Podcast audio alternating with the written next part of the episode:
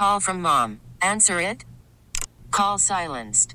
Instacart knows nothing gets between you and the game. That's why they make ordering from your couch easy.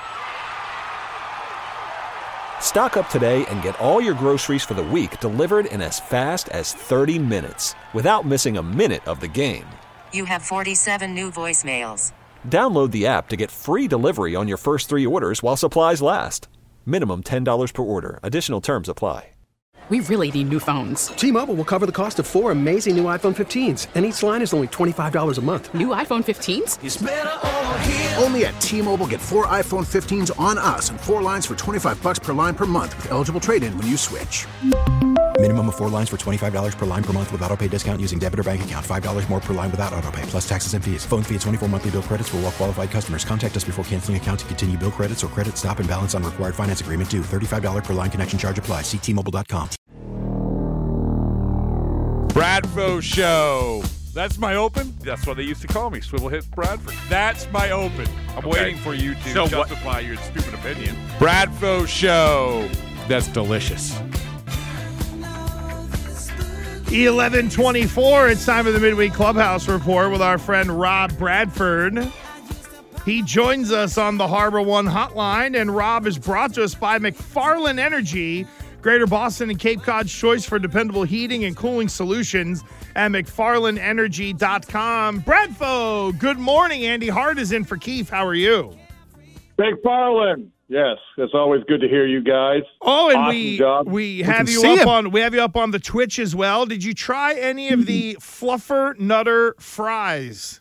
Sounds Well, interesting. As, as you guys know, first rule of journalism is if, if there's free food, then we're going to be there, Mm-hmm. right? If it's free, it's for me.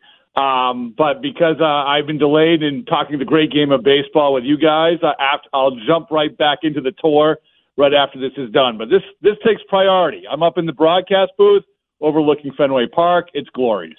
Speaking of taking priority, there was a uh, powerful uh, baseball writer on the station today who, Jeff Passan, who said the Red Sox and Rafael Devers are more than $100 million apart, and this feels a lot like Mookie Betts.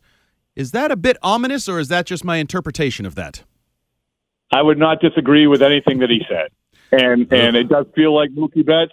Um, now, here's the question: much like they five years after Jon Lester left, and John Henry said we messed up the Jon Lester negotiations. Are they going to look at the Mookie Betts negotiations and how that sort of unfolded and say we could have done this or we could have done that, and then we're going to implement a little bit different strategy when it comes to Rafael Devers? That's what's going to be interesting to me because I, I think that Passan was right on the money. Like, I, it, how can you not think that Rafael Devers is looking for Manny Machado, three hundred million dollar uh, type of contract? And with the Red Sox come in, if they're closer to two hundred, of course he's going to turn that down. But still, like if you get if you are going to make your best offer, you better make it because this guy is going to walk. If you cannot get any discounts on Rafael Devers anymore, that time has come and gone. You have to treat him like a free agent and pay him like a free agent. Rob, I, I wonder you can have a one hundred million dollar divide, but are the Red Sox close on the average annual value? Like are they a hundred million off because Devers wants ten years at a price point, but the Red Sox might be offering six or seven at the same per year price point, but it doesn't work from a year's uh I guess it doesn't work for the years that maybe Devers is looking for. I mean, perhaps, but the fact of the matter is, Rafael Devers is going to get what he wants to get. So if he wants the years, if he wants the, I'll go back to the Machado contract, ten years, three hundred million dollars. If he wants that deal, and he's saying that that's the type of deal that I want, then he doesn't, you know, he doesn't want to go the route of Carlos Correa and do a three-year deal with opt-outs. That's his prerogative. So you know, I, I the the quote that I keep coming back to is the one that after the day that I talked to him, where he just basically saying, and I'm paraphrasing, that I what upset me about the negotiations for this contract, this one year contract that he's living with, was that they want to compare me to all these other guys, which I didn't want to be compared to. And clearly, and I've said this to you guys before, clearly that Rafael Devers wants to be compared to not the best third baseman, not the best 25 years old third baseman, but the best players in baseball.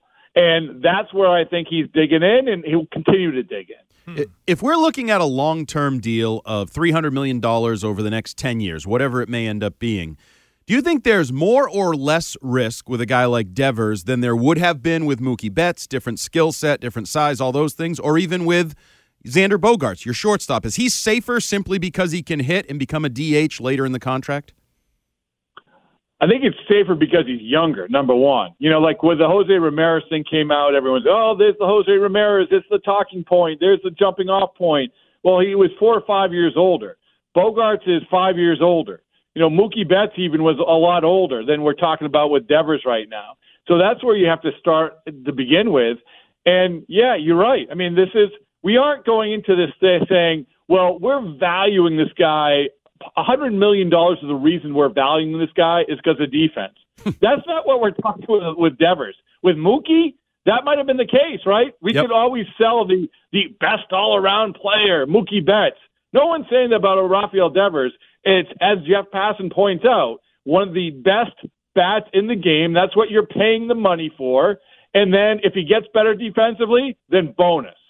Rob Bradford is with us for the midweek clubhouse report. Bradfo is with us on the HarborOne hotline. It's Gresh and Hart who is in for Keefe today on WEEI. Bradfo, we haven't seen the crooked number from the Red Sox offensively yet, and there been hell on Saturday, I think it was, like all but every baseball game came in under the number. Are you surprised that we haven't seen the offensive explosion that I know your good buddy and our friend Will Fleming predicted last week on this show? I mean, I think we were all trying to figure out how this shortened spring training was going to manifest itself. Well, here you go. You know, and JD Martinez said it after the game the other day. I think that's what we're talking about. And and you know, you look at all you need to do is look at the pitching ninjas and all the gifs and the memes and and all the videos on on, on Twitter every single day and show how nasty pitching has become. It's become unbelievably nasty. And so when you're talking about hitters trying to catch up, that's what we're dealing with. I mean, the, I've seen Red Sox hitters look absolutely foolish, look terrible. Whereas uh, two weeks ago, you know, they're hitting the crap all over the ball around Lee County. You know, so it's it, it, it's it's just the reality of what pitching is right now, where pitching is at, and just the first couple of weeks of uh, the regular season. Rob, we're talking about contracts you may regret. One that I don't think the Red Sox will regret and may actually look back on and say it's a massively uh, valuable deal for them is Garrett Whitlock. You know what he the way he's pitching, I, I actually look like he looks like he undersold himself with club options on the back end of that. So is that a deal we're going to look at and say, wow, that was genius? Yeah, he did undersell himself, but I don't begrudge him for doing it. Right? I mean, this is this is his prerogative. This is his mindset. This is the, the, way that he wants security. Um, so when people say who got over on who on this deal, it's neither because he's still going to get another contract if he's good. He's going to be 31 years old. Yet the team, this was an absolute no-brainer. This was one of these ones where the team gives, hey, you want to sign this? Because you know we just want to have to offer it. We don't expect you to sign it, but and he's like, yeah, sure, I'll sign it. I mean, you're talking about two free agent years at eight million and ten million for what may be one of the best pitchers in the American League. It's a long ways off, but right now that certainly looks how it looks. I just look at this as the same uh, mindset as Jon Lester heading into 2009. Same sort of guy where he's about the work, he's about the business, he's about the game. He doesn't want to deal with all this other stuff. He doesn't want to get to the finish line like Papelbon did or or Mookie Betts did. Like no, he just wants he wants to be paid and he wants to, to do his job. Peace of mind. That's what he's gotten Garrett Whitlock, and the Red Sox are the big winners because of it. Tell you what, Brad Bradfo, seeing Whitlock at the end of the game yesterday, that looked pretty comfortable. That made me feel pretty good. I hope that's the way they're going to trend on this thing, but I don't think so. What do you make of you Whitlock's usage to this point this so, this season? First of all, shameless plug. Tonight on the Bradfo Show podcast, Love it. we have the car dealer that Garrett Whitlock worked for two two years ago. So there you go. I mean, Okay. wh- where else can you get that? Where, Nowhere. uh, you got, where, where'd you find the Herb Chambers of uh, wherever Whitlock is from? Yeah, All I know is that when you got a guy like fixing fixing rims at minimum wage and then signing a forty four million dollar contract, you got to get his employer on.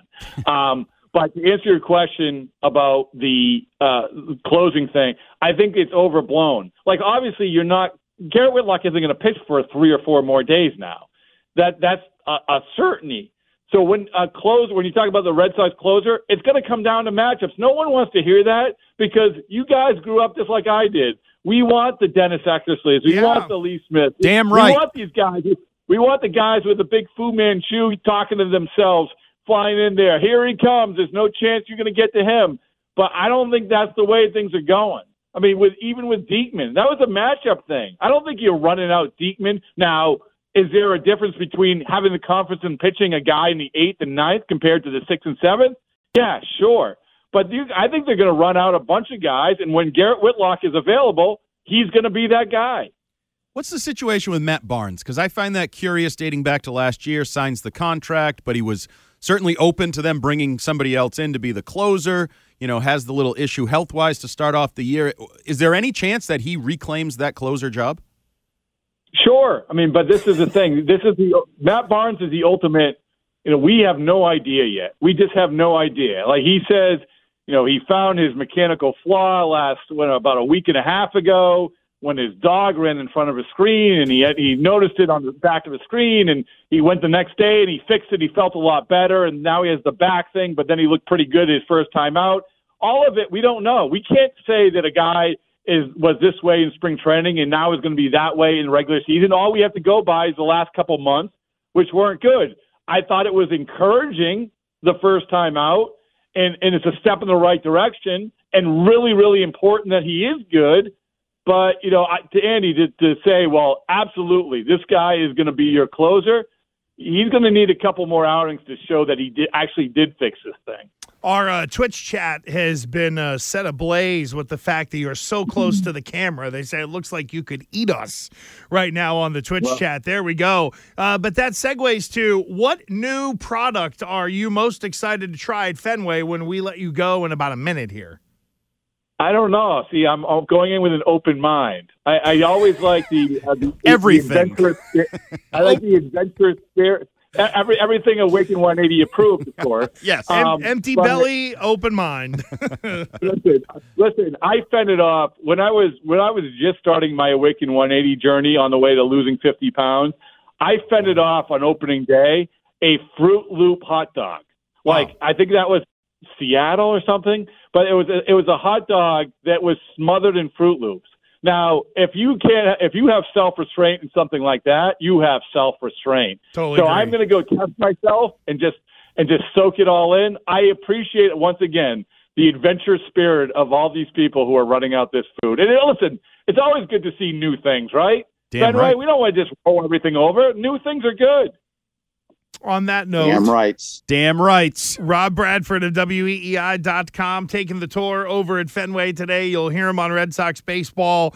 And of course, the Bradfo Show and the Bradfo Show podcast. Rob, thank you, friend. We'll uh, catch you soon. All right, guys, I'll see you. There Yeah. goes uh, there goes Rob Bradford. T-Mobile has invested billions to light up America's largest 5G network from big cities to small towns, including right here in yours. And great coverage is just the beginning. Right now, families and small businesses can save up to 20% versus AT&T and Verizon when they switch. Visit your local T-Mobile store today.